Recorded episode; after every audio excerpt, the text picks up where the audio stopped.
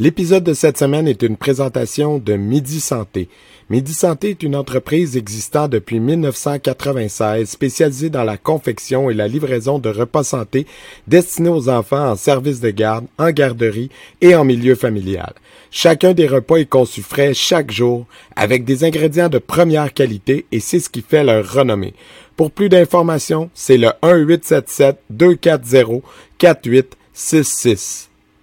Donc, euh, cette semaine, Entretien avec un guerrier, c'est une euh, première édition avec un co-animateur invité, un de nos euh, fidèles supporters Patreon, en la personne de Kevin Gagnon de Ninja Québec. Salut Kevin, ça va bien?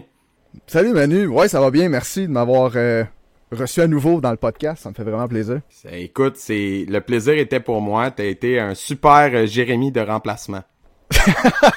c'est des bons souliers à chausser, merci.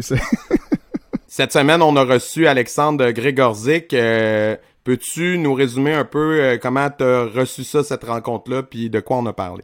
Ouais, c'était vraiment intéressant euh, à voir son, son parcours martial, puis son approche principalement de l'aïkido Kishinkai, aussi sa progression vers du Yosekan Budo, vers le l'aïkido, c'était vraiment le fun. Mais surtout, ce que j'ai particulièrement apprécié, c'est la discussion à trois qu'on a eue sur tous les concepts martiaux, euh, principalement aussi, puis comment l'aïkido présentement est le mal aimé des réseaux sociaux, puis comment que les réseaux sociaux présentement ça va mal.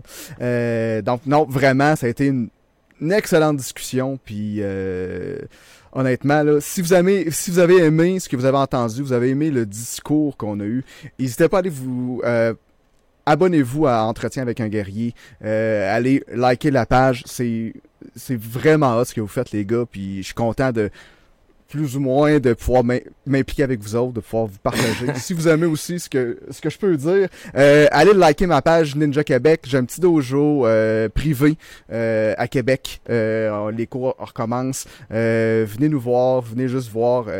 on est bien accueillant. Puis honnêtement, on a vraiment du fun. On pose beaucoup de vidéos, beaucoup de contenu. donc allez liker la page Facebook principalement, Instagram, on est là aussi ou mm. faites juste passer nous dire bonjour, ça va nous faire plaisir de vous recevoir. Puis euh, oubliez pas, si vous voulez euh, supporter le podcast, si vous êtes un fidèle auditeur comme Kev, puis vous voulez nous aider, donner un petit coup de pouce, ben c'est patreon.com slash guerrier podcast. Euh, il y a des niveaux à partir de 1$ dollar euh, symbolique, euh, mais tu reçois quand même un avantage en échange. Et si tu veux le contenu francophone en avance et le contenu francophone exclusif, ça part à 3 dollars. Si tu as un dojo que tu veux nous supporter un peu plus et être co-animateur invité à un moment donné comme Kev, à 10 dollars, ben on met ton dojo en avant euh, dans le générique de chaque épisode, euh, on le met au générique euh, vidéo sur YouTube, tout ça, on vous donne de la visibilité en échange, puis vous avez la possibilité de venir comme co-host. Et aussi bon différents autres avantages. Allez voir le Patreon. ça a l'air de rien, mais c'est beaucoup de travail créer tout ce contenu là. Puis nous, ben on le fait pas pour se rendre riche, mais on veut juste pas le faire à perte. Donc, euh, grâce euh, au Patreon, ben, c'est ce qui c'est ce qui se produit. Puis euh, merci, merci à tous les Patreons actuels, dont toi, Kevin. Merci beaucoup de ton appui. Puis merci aussi aux gens qui écoutent. Il y a une communauté là, qui commence à se bâtir de gens qui sont là épisode après épisode à commenter, à partager, peu importe. on sait que vous êtes à l'écoute, c'est super apprécié. Quand vous appréciez un épisode, gênez-vous pas pour laisser un message en dessous, un commentaire. Euh, ça nous aide dans les algorithmes quand il y a de la discussion en dessous. Fait que juste dire Hey, super bon épisode, ben c'est un bon coup de pouce. Puis partagez-le sur vos réseaux. C'est la meilleure façon organique de faire parler des arts martiaux euh, en répandant le podcast de cette façon-là. Et sur ce, bon podcast. Les cicatrices nous rappellent d'où on arrive Les combos qu'on doit livrer quand le destin chavire Guerrier, on fera ce qu'il faut pour la famille Cœur de lion, œil de tigre, on a la paix dans la mire The battles are never ending, I know. But we will get up and get on with the fight. And we'll do whatever for what is right. Just put your trust in us, in us. Donc, euh, cette semaine, euh, entretien avec un guerrier, on reçoit euh, un cousin français en la présence, euh, en la personne de Alexandre Grégorzik. Euh, bonjour Alexandre, ça va bien? Très bien, et toi? Oui, ça va super bien. Ben merci d'avoir euh, accepté euh, mon invitation. On s'est rencontrés euh, sur une discussion martiale de notre ami Franck Dominé. Donc au moment où ton podcast va sortir, les gens vont pouvoir aller l'écouter. Déjà la discussion martiale, je suis convaincu. Donc le lien va être quelque part ici. Peux-tu nous remettre en contexte un peu, Alexandre, d'où tu viens et où les arts martiaux, où et quand les arts martiaux ont commencé pour toi? Alors, euh, moi j'ai euh, débuté les arts martiaux assez jeune, mais comme beaucoup de monde. Alors, je sais pas comment ça se passe au Québec, mais en France, il y a énormément de jeunes qui vont au judo. Euh, donc, moi j'ai commencé par le judo l'année de mes 6 ans, donc voilà, je devais avoir 6 ans à peu près. J'ai été bercé par, bah, comme tous les gens de ma génération, les films de Bruce Lee. Euh, Jean-Claude euh, Van Damme, euh, etc. Mhm. Donc du coup c'est vrai qu'il y avait ce côté un petit peu bah, jeune gamin qui voit ça au cinéma et qui veut faire pareil en fait. Donc, donc voilà, c'est comme ça que tout a, tout a débuté par, par le judo. Là, t'es passé du judo à l'aïkido comment? Donc, est-ce que c'était plus un aspect de compétition que tu recherchais avec ça? Ou...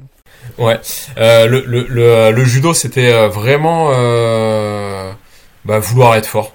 Tu vois, c'est, euh, je, reste persuadé qu'on est beaucoup euh, comme ça. De toute façon, quand on va dans un dojo, c'est jamais par hasard. Euh, et qu'il y a toujours, quelle que soit notre motivation, ça a beau être l'aspect santé, stretching, autre, peu importe. Il y a toujours un petit peu ce côté, on veut se mesurer, on veut se prouver aussi des choses. et puis le mythe du personnage invincible, hein, Dragon Ball, Bruce Lee, quand tu les vois, c'est la, personne qui, maîtrise euh, en une fraction de seconde euh, un assaillant et qui peut faire face à n'importe quelle situation. Donc il y avait ce, côté-là.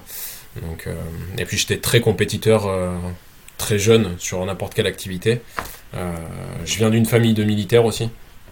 Donc c'est vrai que l'aspect compétition, dépassement de soi était très prégnant.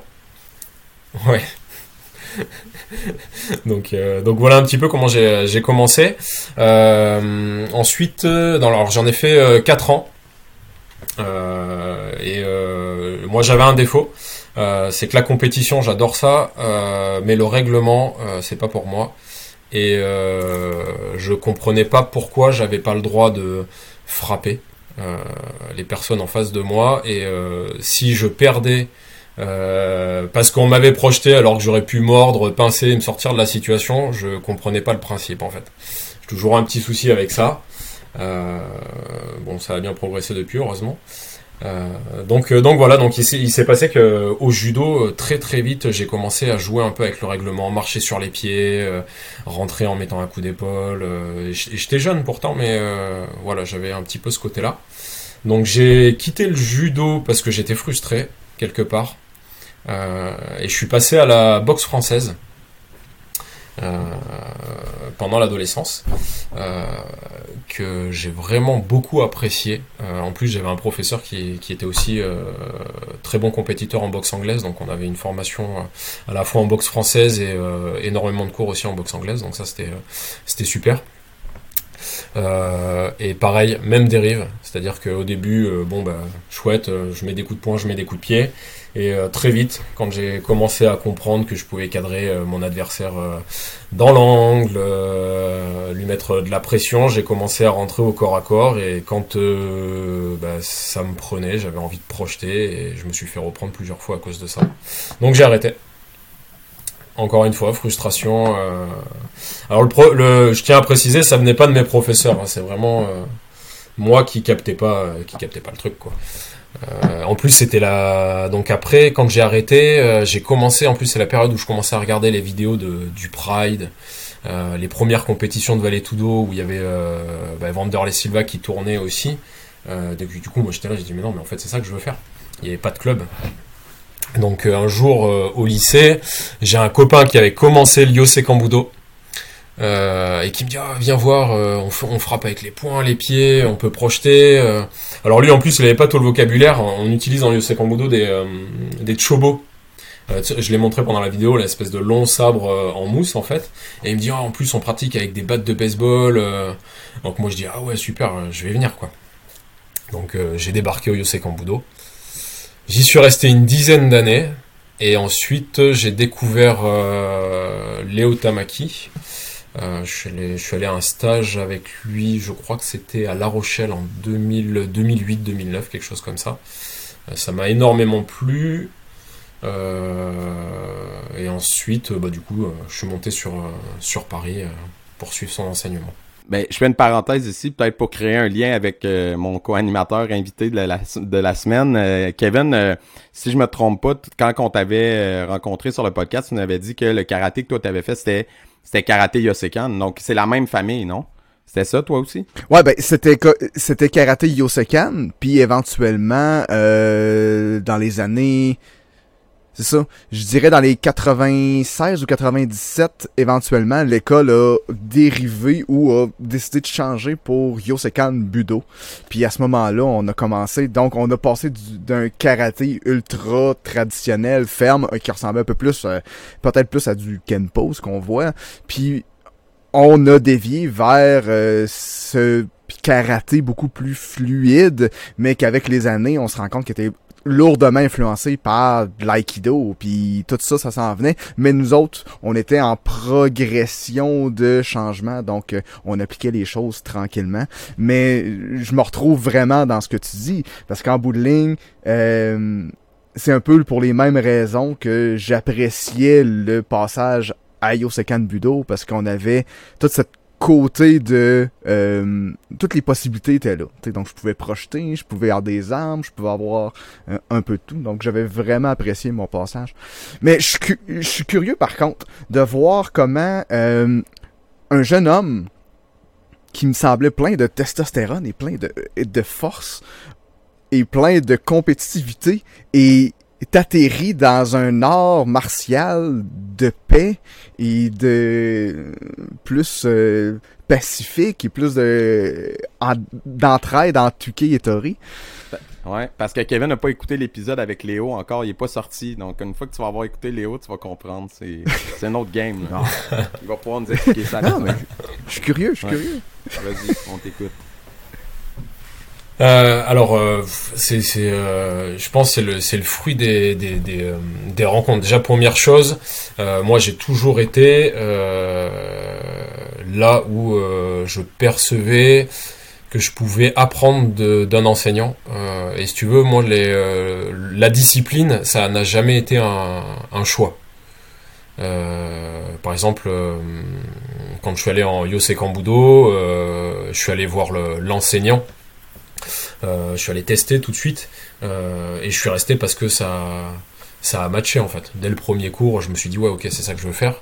Et pareil euh, quand j'ai vu Léo la première fois, ça a été ouais ok. ça, ça m'intéresse. Sachant qu'en plus, ce qui est un peu particulier, c'est que bon, effectivement, Yosekan, il y a une partie Aiki Yosekan. Euh, et j'ai eu une phase, euh, alors euh, à la base j'étais au Yosekan à Brive, et je suis parti faire mes études à Limoges, donc à une heure de, de Brive. Alors je redescendais trois fois par semaine pour faire les cours, le soir. Et entre-temps, j'ai commencé les soirs où j'étais libre à faire le tour des clubs. Donc j'en ai, j'ai fait pas mal de clubs et autant dire que l'aïkido, quand j'y allais, franchement, moi qui venais du milieu en plus de la compétition, je trouvais franchement ça, il faut le dire, hein, ridicule. Euh, c'est clairement pas quelque chose qui m'intéressait. Et euh, j'ai commencé à suivre euh, le, blog de Léo, parce que mon professeur du Océcan, Boudot, le suivait et l'avait invité à Brive et notamment en plus à l'époque j'avais fait les stages avec avant d'aller chez Léo avec Kakuzawa Minoru, Kono Yoshinori, j'avais rencontré Ino en stage, on était monté sur Paris et j'avais intégré l'école de Kuroda Sensei du Shinbukan. Euh, un an avant, euh, avant de monter sur Paris. Euh, et en fait, Léo, quand je l'ai rencontré, tout de suite, il n'y avait pas, avait pas de discours. moi, j'ai toujours plein de questions. il m'a dit, écoute, vas-y, attaque-moi. J'ai attaqué une première fois, il m'a dit non, vas-y, envoie. Et je me suis retrouvé la tête dans le tapis. j'ai pas senti grand-chose à part le, le, sol. Et en fait, tout de suite, je me suis dit, ok, d'accord, bon, j'ai je, envie de comprendre comment il a fait ça. En plus, moi, j'avais un ego surdimensionné. Tu T'imagines pas, ouais, c'est ce que tu dis, le petit jeune qui arrive plein de testostérone, qui fait de la compète, euh, je pétais un peu plus haut que voilà. et, et, donc du coup, voilà, tu te fais ramasser en deux, trois, trois mouvements par une personne qui est bon. Léo est quand même déjà physiquement impressionnant, mais le fait, en fait, il, il utilise pas sa force. Sur le moment, j'ai rien senti du tout. Et, et en fait, il m'a convaincu. Il m'a convaincu comme ça. donc donc voilà un petit peu comment, au fur et à mesure, j'ai dérivé vers, euh, ouais, euh, l'aïkido, sachant que j'avais un, enseignant, j'ai un enseignant du Kambudo qui, euh, qui est très curieux de plein de choses. Et quelque part, c'est lui qui m'a poussé à partir. Ça faisait une dizaine d'années que j'étais avec lui. Et régulièrement, il me disait non, mais va tester. je lui posais des questions. non, mais vas-y, n'hésite pas à aller voir toi-même. Et quand je suis parti euh, sur Paris et que je lui ai annoncé, euh, en fait, Jean-Luc était, euh, dans quoi ce que j'ai ressenti, était hyper content pour moi et il m'a jamais fait regretter mon choix ou ah, c'est dommage tu pars. c'est un super enseignant pour ça. il m'a jamais retenu quoi. C'est ça, pour faire un lien avec l'épisode avec Léo, les gens pourront l'écouter. il disait justement que, tu sais, on est dans une, une époque où les gens s'ils tombent sur quelque chose qu'ils n'aiment pas, exemple, lui, il donnait l'exemple des, tacos. Si tu vas dans un mauvais restaurant mexicain, euh, si tu n'aimes pas ça, tu sors de là, puis ah, la bouffe mexicaine, c'est de la merde. Puis, hmm. il, y a une, généralisation. Oui, c'est ça. Puis les réseaux sociaux nuisent beaucoup à ça. Les, euh, on ne se rend pas compte à quel point ça peut détruire quelque chose vraiment rapidement, quelque chose de positif, parce qu'une personne a une mauvaise expérience dans un endroit X, un resto, hmm. euh, sort de ce resto-là en disant c'était de la merde. Et là, partagez, s'il vous plaît, c'est inacceptable. Puis là, tout son réseau se met à partager alors que ces gens-là n'ont jamais mis les pieds dans ce resto-là de leur vie. C'était supposé nous rapprocher, les réseaux sociaux. C'était supposé réduire les frontières. Puis en fin de compte, je me suis rendu compte avec la pandémie que jamais les fossés n'ont été aussi grands. Jamais. Et tu sais, il y a eu des radicalisations des opinions qui se sont faites. Puis j'ai des amis qui sont partis d'un côté complètement dans. Euh, ils ont nié la pandémie, ils ont nié le virus, ils ont nié la vaccination. Puis ils sont d'un côté que tu regardes ça, puis c'est presque triste. Puis tu as de l'autre côté aussi, là, il y a un fossé qui s'est créé, puis il n'y a plus de zone grise. Mm. Tout est noir tout, ou, tout, est blanc. Vraiment. je trouve ça vraiment. Euh, Vraiment triste. C'est dangereux, en fait. Euh, pour, euh, c'est dangereux pour nos sociétés. Puis dans le monde des arts martiaux, ben, ça se voit plus que jamais. Exactement dans ce que je disais tantôt. Ça se reflète dans les, dans les views euh, de créateurs de contenu, notamment. Tout ce qui est positif euh, score pas fort. Puis tout, puis tout ce qui est tutoriel de trucs, machin, ça va être correct, ça, ça peut scorer bien. Mais dès que tu rentres dans le bashing de quelque chose, dans critiquer quelque chose, dans la négativité, là, ça explose, mais comme c'est complètement fou. Puis la plupart des gens qui vont liker, qui vont être comme Ah oui, hein, puis ils vont partager, ils ont peut-être même pas jamais mis les pieds dans un dojo de ce style-là. Ils connaissent pas, ils ont jamais vu, ils savent pas. Ils ont vu la vidéo, ils ont vu la perspective. On oublie que quand tu regardes une vidéo de quelqu'un, il y a une subjectivité parce qu'il y a un choix au montage. Donc, à moins que toi, tu aies mis les pieds là pour aller t'entraîner avec ce professeur-là, tu sais pas de quoi tu parles si tu partages. Puis tu as le contexte que tu n'as pas. Exactement. Souvent, il manque le contexte. Exactement. Il manque le contexte. Parce que je t'en avais parlé, Alex, euh, dans le podcast de Marvin Vega, euh, du Saki Test. Euh, avec, puis étrangement, en en ninjutsu, quand on est rendu euh, cinquième dan, c'est quelque chose, c'est un rite de passage qu'il faut faire, voir si on est capable de se mettre dans le moment présent, maintenant, et de voir est-ce qu'on est capable de sentir ce, euh, ce danger, voir si on est capable de juste sentir ce moment-là, de ne pas se poser de questions, puis on se tasse. Mais après ça, tu vois des vidéos où est-ce que tu vois juste Atsumi Sensei qui toc, toc, toc, qui sac juste des coups de chinaille sur la tête du monde. C'est comme next, next, next, next. Et ça a l'air complètement loufoque. Ça a l'air mm-hmm. complètement loufoque. Mais ils, n'ont pas le contexte. Ils n'ont pas la pratique. Puis toutes les années d'entraînement qu'il faut en arriver pour juste se mettre son esprit ou mettre sa pensée à off, à être là au, moment présent, puis au moindre petit indice qui peut être auditif, qui peut être énergétique, qui peut être whatever. Tu. Ça, c'est c'est assez spécial. C'est un travail euh, hyper intéressant, mais on en revient, tu vois, sur les, euh, par rapport aux démonstrations. Les vidéos, c'est une démonstration. Mm. Et, et, euh, et je pense qu'il y a un poids, euh, mais on peut pas se. Ça, ça a toujours été euh, le cas. Quand tu fais partie d'une école euh, et que tu as envie de t'y investir, t'es pas juste un élève. T'es, euh, pour moi, tu es un représentant d'une tradition, Mhm. d'un enseignement. Et euh, tu vois, par exemple, le Saki Test, euh, je- donc ouais, effectivement, j'en ai parlé dans la, dans la vidéo, et c'est un travail qui peut être hyper intéressant. Mais euh, est-ce que c'est intéressant de mettre une vidéo dessus et de le montrer au public? Mhm. tu vois?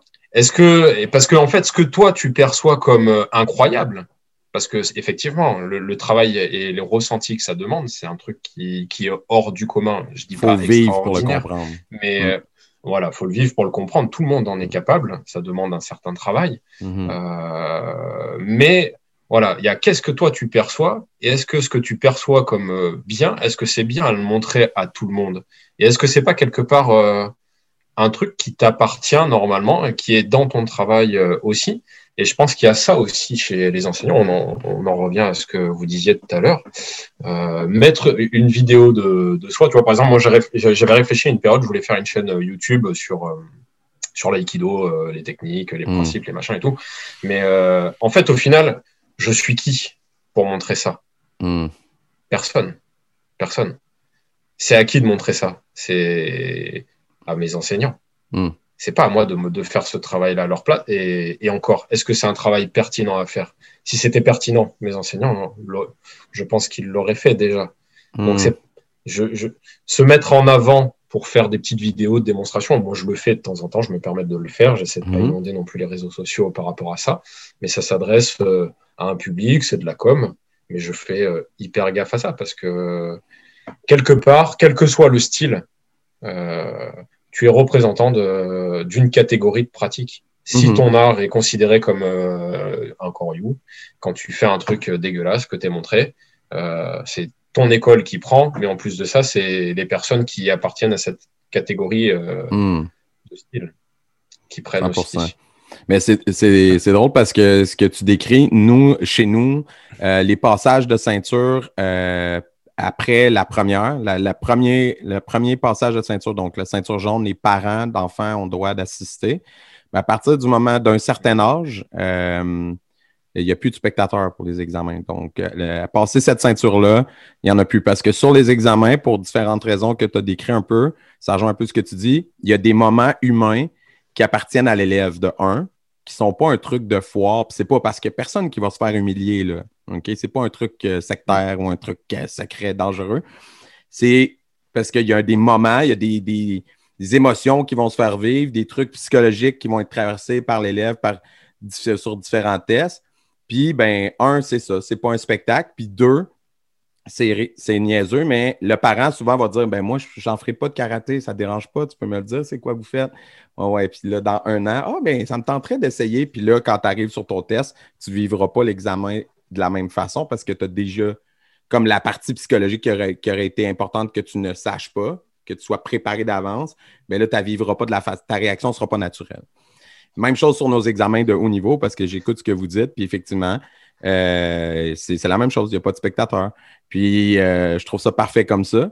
Parce que chez nous, les tests ne sont pas que des simples monkey. Viens faire l'ensemble de ton cursus à la perfection pendant huit heures de temps. Euh, Il y, a un- il y a un volet psychologique, il y a un volet cheminement humain sur chacun de nos examens. Puis ça, je trouve ça important.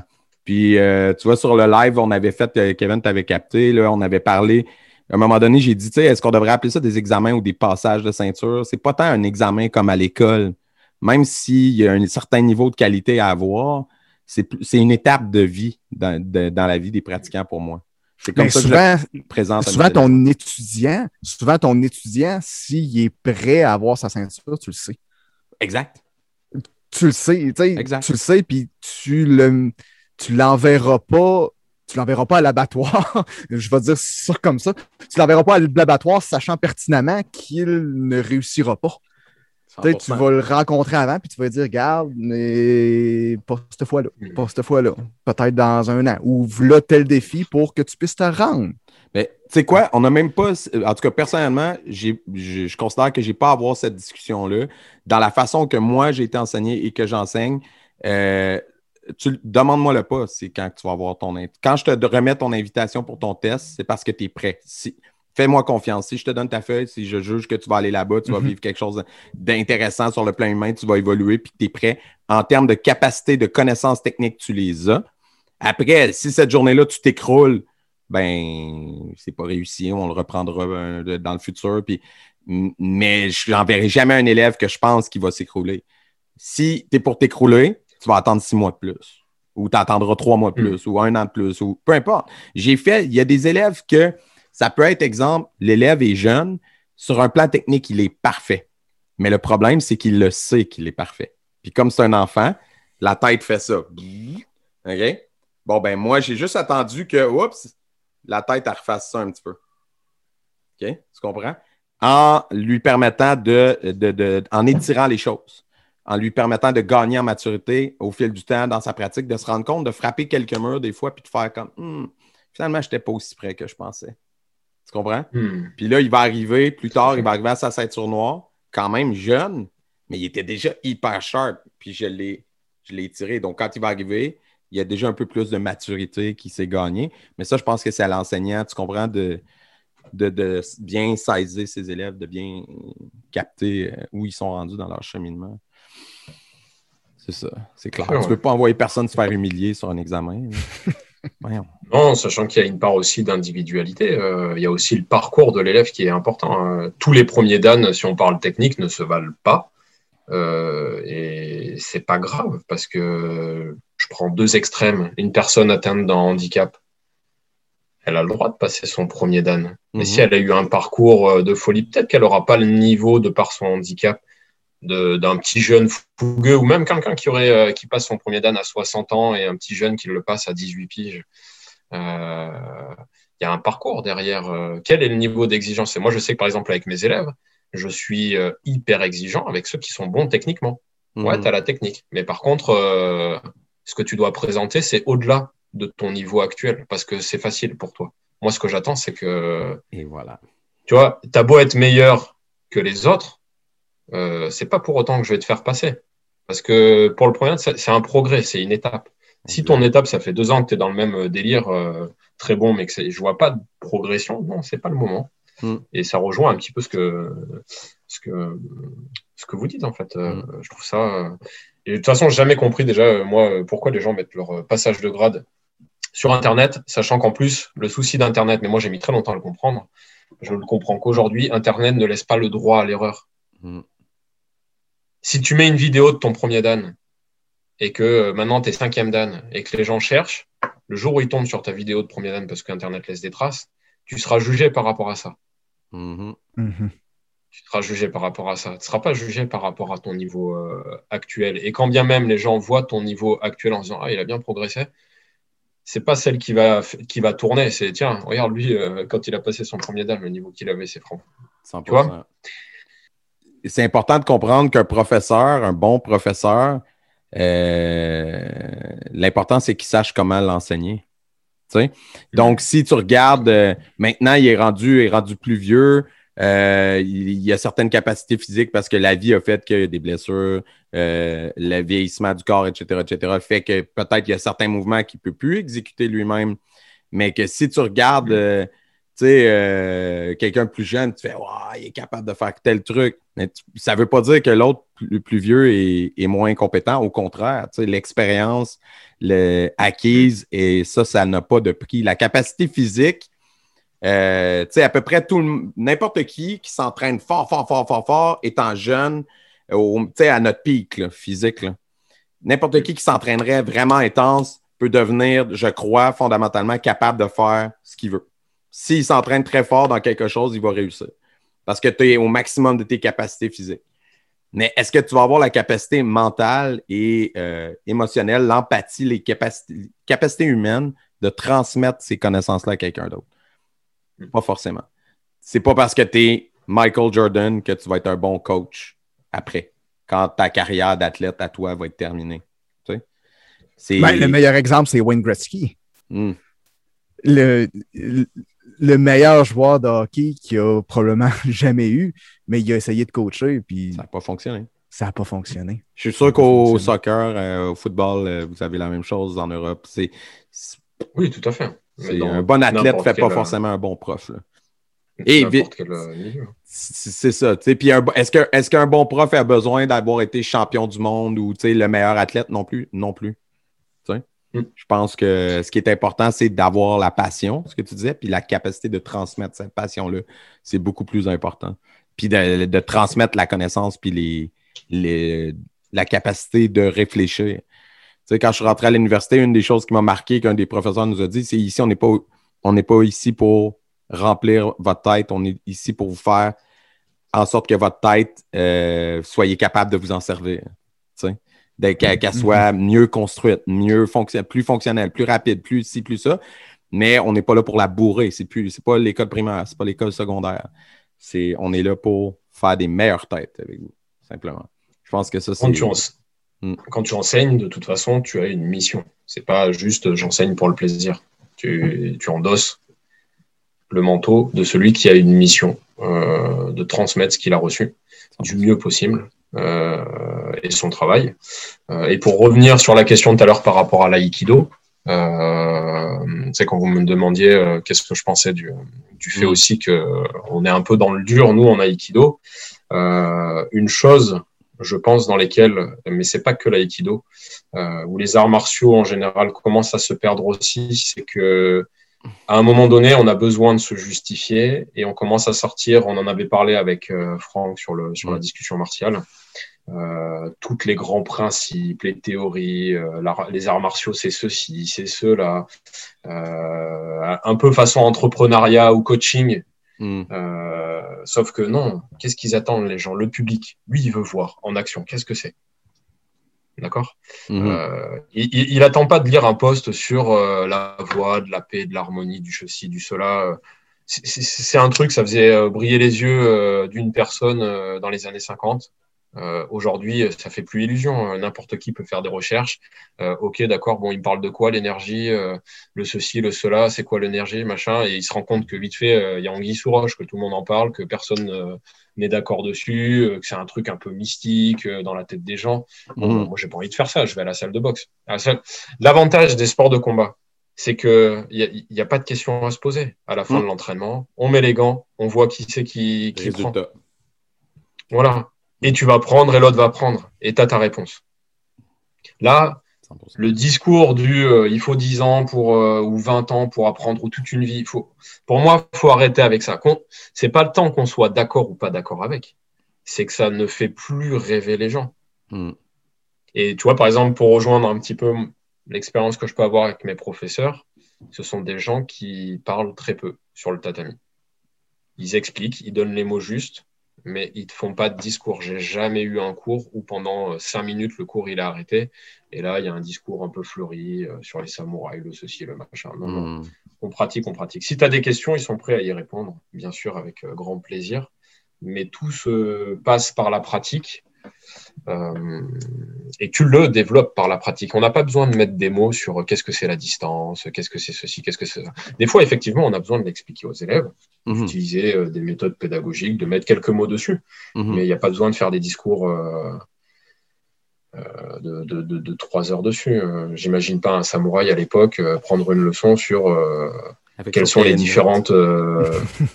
ouais, voilà. Quelles sont les trois différentes euh, distances, euh, courtes, moyennes, longues, euh, en fonction de telle arme, la distance elle est comme cinéma. Ça va de Mhm. soi. Quand tu te fasses, tu te retrouves face à un sabre ou un mec qui a pas de Mhm. sabre ou euh, un mec qui a une lance. euh, ok, d'accord, mais en fait, tu dois sentir, c'est dans la pratique, tu dois Mhm. sentir les distances. Un bon exemple, un bon le exemple de ce que tu dis personnellement. euh, j'ai lu euh, le Gorin No Show, le Book of Five Ring, euh, mais j'ai lu la version écrite, puis je me suis acheté la version euh, graphic novel, donc roman graphique, puis euh, j'ai préféré le roman graphique parce que les explications de tu te déplaces comme ça, qui, qui fait tu dois faire tel truc à ton adversaire. Quand tu les vois dessiner, c'est comme, comme avoir un enseignant qui est en train de te donner un cours en avant de toi. Ça apporte un level, de, un niveau de compréhension que la description avec les mots, ça ne peut pas atteindre. Là. Mais juste, c'est impossible. Mais quand tu le vois, tu comprends exactement ce qu'il veut dire. Hmm. Tout à fait. Vraiment. Et du coup, euh, nous, un peu la particularité de l'école, pour revenir un peu sur, sur nos styles, parce que après, mhm. j'aimerais bien aussi entendre, euh, vous, euh, comment ça se passe aussi dans votre, dans votre école. nous, la particularité, c'est que quand tu arrives dans l'école, on ne dit pas l'harmonie, l'appel, machin. L'objectif, c'est un art de survie. Le, de survie. le but, c'est de. La personne t'agresse, le but, c'est de détruire. Mhm. C'est pas une self-défense. Parce que la self-défense, le but, c'est pas de détruire euh, ton assaillant. Mhm. Euh, il y a des lois hein, quand même. Euh, faire très attention à ça. Donc, mhm. pour ceux qui suivent des cours de self-défense, faites attention à vos enseignants. D'accord? Renseignez-vous bien sur est-ce qu'ils connaissent les lois, les machins, les ceci, parce que ça, c'est hyper important. et du coup, tout découle de ça.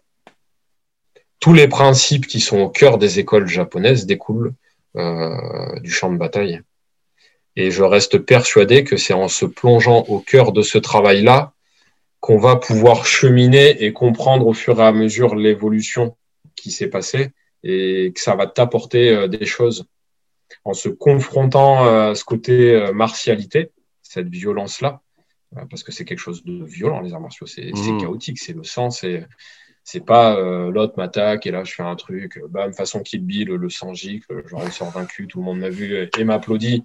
C'est non non, ça tu t'en vends pas, tu vois. C'est non non, c'est. Je pense que donc du coup c'est en te confrontant à cette violence que du coup les principes prennent du sens et qu'au fur et à mesure, par exemple, euh, qui veut la paix prépare la guerre. Pourquoi? Si on parle d'un contexte contemporain aujourd'hui, euh, déjà, d'une part, c'est connaître euh, son ennemi. Le fait de connaître son ennemi, c'est pouvoir mettre en place une stratégie ou réagir. C'est euh, évacuer une dose de stress de l'inconnu, parce que quand tu es, face à l'inconnu, pourquoi on va vers les arts martiaux? Parce que quelque part, peut-être qu'on manque aussi un peu de confiance en nous au départ. Mm-hmm. Et que le fait de se confronter à tout ça, quelque part, on apprend sur nous et on se développe. Tiens, ouais, finalement, prendre un coup de poing, c'est pas si méchant que ça. Euh, Donc, c'est d'apprendre à, c'est d'apprendre à rester en paix malgré la situation violente. Hmm.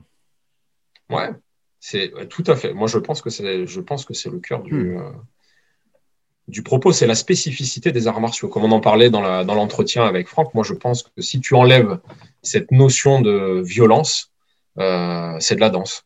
J'adore la danse. Euh, mais euh, un échange des corps en mouvement, pour moi, c'est de la danse. C'est une expression corporelle. Mhm. Et la danse, c'est pas forcément musique en plus. Mhm. Euh, et que le, la spécificité, c'est ça chez nous, c'est comment réagir face à cette violence et qu'est-ce que je peux apprendre de cette violence sur moi, sur l'autre, sur mon environnement. Et si j'apprends à me connaître par rapport à ça, comment je, tu vois, par exemple, à dompter mes peurs, mon stress, euh, dompter le fait aussi qu'il y a quelque chose qui n'a pas envie de coopérer en face, mais du coup, je vais pouvoir peut-être au fur et à mesure être plus serein, être en paix avec moi-même, euh, prendre à laisser couler cette violence plutôt que de l'absorber et me crisper et me retrouver euh, euh tétanisé par rapport à ça, pour pouvoir trouver les solutions et y répondre. Mmh. Dans un contexte contemporain, pour moi, l'applicabilité, elle est là. Parce que tu vas pas euh, demain sortir ton sabre pour dégoupiller tout. non, c'est clair. Toi, Kevin, ça se passe comment en ninjutsu? Euh, j'aime dire que notre, euh, notre art a été nettoyé par l'épée. OK.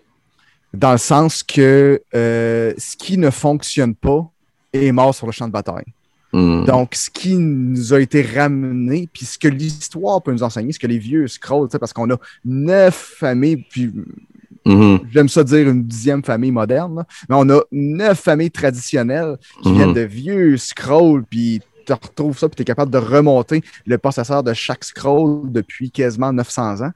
Puis de toutes ces choses-là, c'est toutes des techniques ou des principes ou des outils que toutes ces familles de samouraïs-là et ces familles de ninjas-là ont mis en application qui peuvent réussir à faire en sorte que tu vas survivre à cette agression-là ou que tu Mhm. vas passer à travers cette situation stressante-là.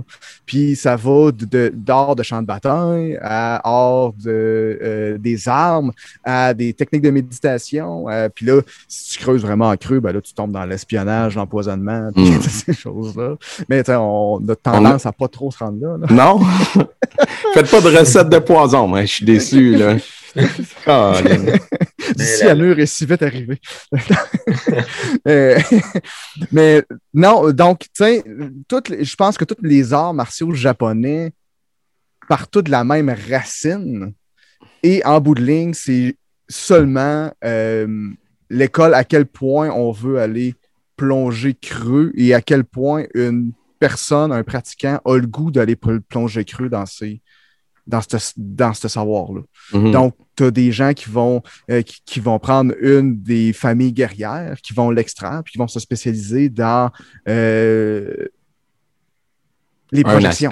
Ouais. Donc là, le judo arrive. Après ça, Mm. tu as eu une gang qui ont pris pied-point. Le karaté est, est né. Mm. Après ça, tu as eu une autre gang qui a pris euh, juste de l'évasion, ta, ta, ta. L'aïkido est, est né. Puis là, après ça, tu as une gang de crinqués qui se sont dit Hey, nous autres, on a les scrolls, on va faire du ninjutsu. Puis là, après ça, ils sont tous morts, puis il restait un dude en 1920 qui avait encore tout ce savoir-là. Un.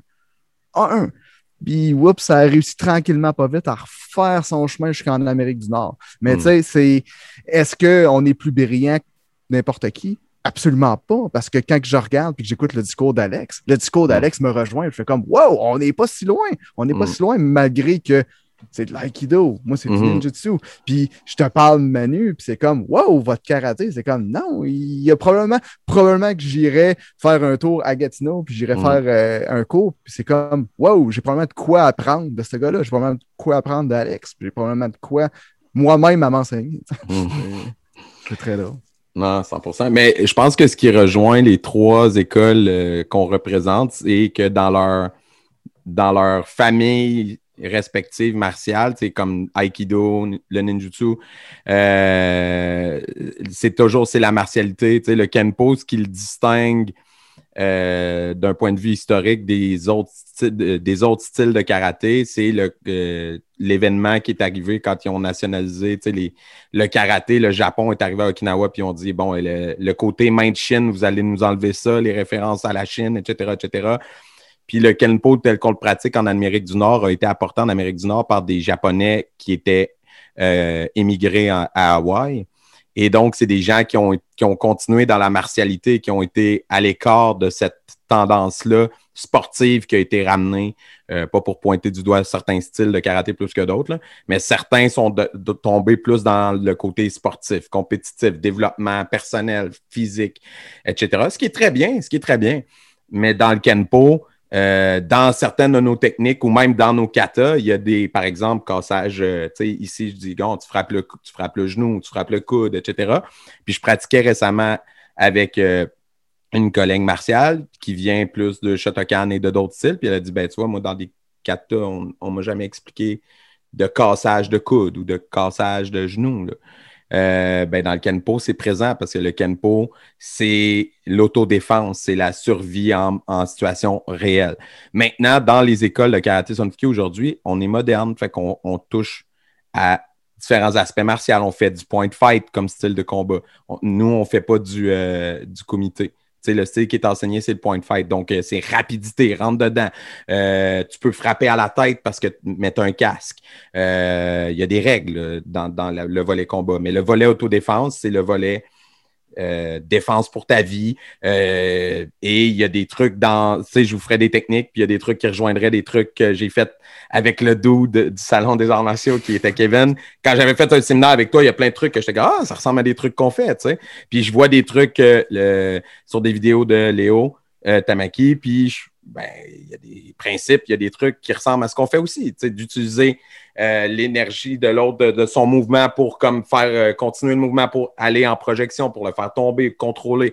La différence, c'est que euh, c'est comme tu dis, je pense que certains styles se sont, dé- se sont spécialisés, alors que d'autres sont demeurés généralistes peut-être, Mhm. dans leur pratique, si on compare avec des médecins, comme je l'avais déjà dit, mais c'est vraiment ça. Puis, tu sais, euh, chaque médecin est important. Le spécialiste est important, mais le généraliste aussi. Parce que le généraliste, il te forme à justement toucher un peu à tout, puis être capable de faire face à différentes situations. ça, c'est super important. Euh, j'ai vu un, vidéo récemment de Yann Abernathy en, Angleterre. Euh, puis lui, il disait justement, en tant que pratiquant martial, on ne devrait pas chercher à être être le meilleur dans, dans tout, mais être correct, d'être pas pire dans tout. Tu sais, d'avoir une connaissance minimale de tous les aspects de la martialité, c'est important pour être capable de faire face à différents types de situations, d'être capable de se défendre au sol, d'être capable de se défendre debout, d'être capable d'utiliser des projections, contrôle articulaire, euh, le maniement d'armes, d'y avoir touché un peu, même si on n'en fait pas dans notre pratique principale. Pourquoi? Parce que ça amène des aspects que tu ne verras pas sinon. Euh, si tu y touches pas. Euh, toutes les et, même et c'est ça. Et nous, chez nous, tu vois, dans le maniement d'armes, il y a des katas d'armes traditionnelles et il y a des katas open form dans le volet compétitif. Puis le open form, ça amène plein de choses positives pour le pratiquant qui en fait, qui sont euh, utiles d'un point de vue martial. Mais là, encore là, tu sais, tantôt, tu parlais de snobisme. Ben, dans d'autres styles, dans d'autres écoles, peu importe, il peut y avoir du snobisme par rapport à ce volet-là. Parce que ah, ah, c'est pas martial, il n'y a personne qui va combattre en faisant des spins puis en lançant son arme. Ouais, mais non, c'est parce que si c'est ce que tu vois, parce qu'encore là, tu vois, ça, c'est le danger d'Internet. Si tu vois un kata open form avec de la musique, avec le gars qui spin son arme, machin, machin, puis que toi, tu viens d'un style euh, traditionnel euh, euh, où tout ce que tu as fait, c'est du Kobudo, ce qui est très bien. Il y a plein de bonnes choses dans le Kobudo aussi. Puis là, ben, puis que toi, tu as été, entre guillemets, brainwashé à détester ça par. Parce que, tu sais, ça vient jamais du, vide, là, ça. C'est pas vrai qu'un élève arrive dans l'école avec déjà tous les préjugés des arts martiaux dans sa tête. Il y a quelqu'un qui va lui transmettre à quelque part. Là. Tu comprends? L'élève, il, n'est pas en faisant le point form, euh, c'est de la crotte ou l'aïkido, ça vaut rien. Ben, le ninjutsu, euh, c'est faux. Euh, c'est des fake ninjas. Il n'y a personne qui naît comme ça. Il y a quelqu'un qui probablement, a cette opinion-là. Probablement qu'en bout de ligne, à la fin de la journée, ce qui, ce qui est le plus important dans tout, au-delà des styles, au-delà de tout ce que tu veux, ça va être juste, est-ce que tu as trouvé le professeur qui va pouvoir t'amener plus loin? Puis c'est probablement juste cette relation-là d'humain à humain qui va, faire en sorte que ça va donner que cet humain-là va pratiquer l'aïkido, le karaté, le ninjutsu. C'est cette relation-là qui va faire que tu vas continuer, tu vas pouvoir perdurer dans un art parce que une fois que cet être humain-là va avoir va t'avoir appris tout ce qu'il peut t'apprendre, va faire un peu comme ton professeur a fait, Alex, a dit, garde, va voir ailleurs, va voir ailleurs. Il y a d'autres choses aussi qui existe, puis va te propulser encore plus loin. Puis ça, je pense que c'est probablement la source de tout ce que de tout ce qu'on fait. Mm. les, élèves sont souvent notre euh, propre miroir. Oui. Quand, non, mais tu vois, c'est bête, hein, mais euh, quand tu enseignes, des fois, tu, ils font une bêtise et euh, t'étais pas en forme, tu as montré la technique et en fait, euh, tu es en train de râler, tu dis mais c'est pas possible, ils comprennent rien. Ça fait... Sauf qu'en fait, ce jour-là, bah, t'as pas fait gaffe et c'est toi qui as fait la connerie. Mm-hmm. Donc tu fais semblant de dire que c'est eux, comme ça tu es tranquille. Mais en fait, au fond de toi, tu sais que c'est toi. Donc tu vas te corriger, tu vois. oh, vraiment. Non, mais tu vois, enfin, souvent les, des élèves. Euh, alors après, euh, les élèves, c'est aussi une part d'individualité, ça faut pas l'oublier aussi. Euh, mais si dans ton dojo, si tu vas dans un dojo, moi j'ai toujours été très sensible à ça et je me suis, euh, je suis passé dans des dojos où 80% des élèves, tu sens que c'est fermé, tu sens qu'ils sont imbus de leur personne, que c'est les meilleurs, que c'est. Et en fait, bah, très rapidement, tu te rends compte que l'enseignant c'est pareil. Mm. si 80% des élèves t'accueillent avec plaisir, machin, qui sont prêts à partager, tu, tu peux te dire, peut-être pas les yeux fermés, mais quasiment tu te dis, bon, déjà, même si la pratique, c'est pas forcément mon truc et tu as le droit de ne pas euh, apprécier une pratique. C'est mm. normal. Il faut faire des choix de toute façon. Là. Les arts martiaux, c'est aussi être capable de faire des choix.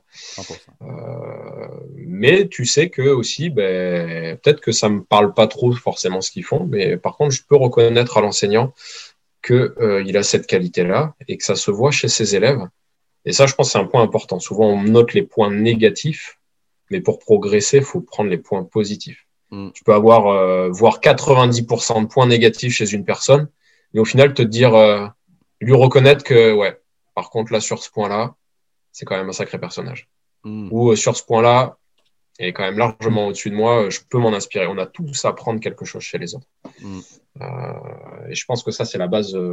Euh, toutes les personnes que je connais qui progressent hyper vite, c'est euh, bah, Léo, par exemple. Euh, moi, je l'ai toujours vu. euh, alors, c'est difficile de juger. Enfin, j'ai pas envie de juger parce que je suis son élève, mais euh, moi, la sensation que j'ai toujours eue, c'est qu'on courait derrière lui au, au dojo. C'est-à-dire que des fois, d'une semaine à l'autre, euh, il a montré un truc, puis euh, d'un seul coup, euh, la semaine d'après, tu as l'impression qu'il a pris level plus 10, euh, et puis tout le temps, et toi, tu es en train de courir derrière pour essayer de rattraper, et puis lui, il te tire vers le haut, et puis en plus, lui, ça le pousse à aller encore plus loin. Mm. Euh, et, que, et du coup, en fait, c'est qu'il a cette capacité à, à s'inspirer de. à pas fermer les portes. Il s'inspire vraiment.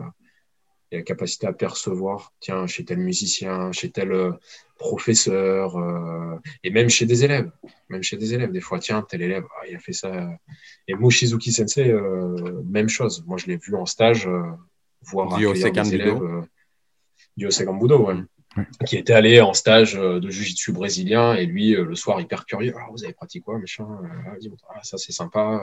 Et puis, tu te rends compte qu'en fait, il, c'est, une, c'est pas une passoire, quoi. C'est vraiment une éponge. Mhm. C'est euh, tout ce qui peut le nourrir, c'est euh, il, il absorbe, euh, ils, as- ils absorbent tout, quoi.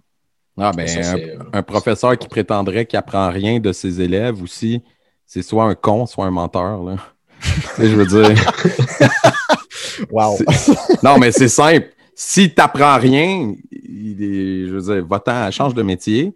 Puis si, puis, ou t'es menteur, t'apprends plein de choses, puis tu fais comme si tu l'as appris d'ailleurs, mais dans le fond, c'est tes, c'est tes élèves qui t'ont apporté ça. Tes élèves Mhm. t'apportent, de par leur questionnement, de par leur remise en question, de par leurs propres intérêts, ils nourrissent ta propre réflexion. Puis il faut garder cette ouverture-là d'esprit, puis montrer qu'on est ouvert à autre chose. Ça donne l'exemple après à tes élèves de faire pareil.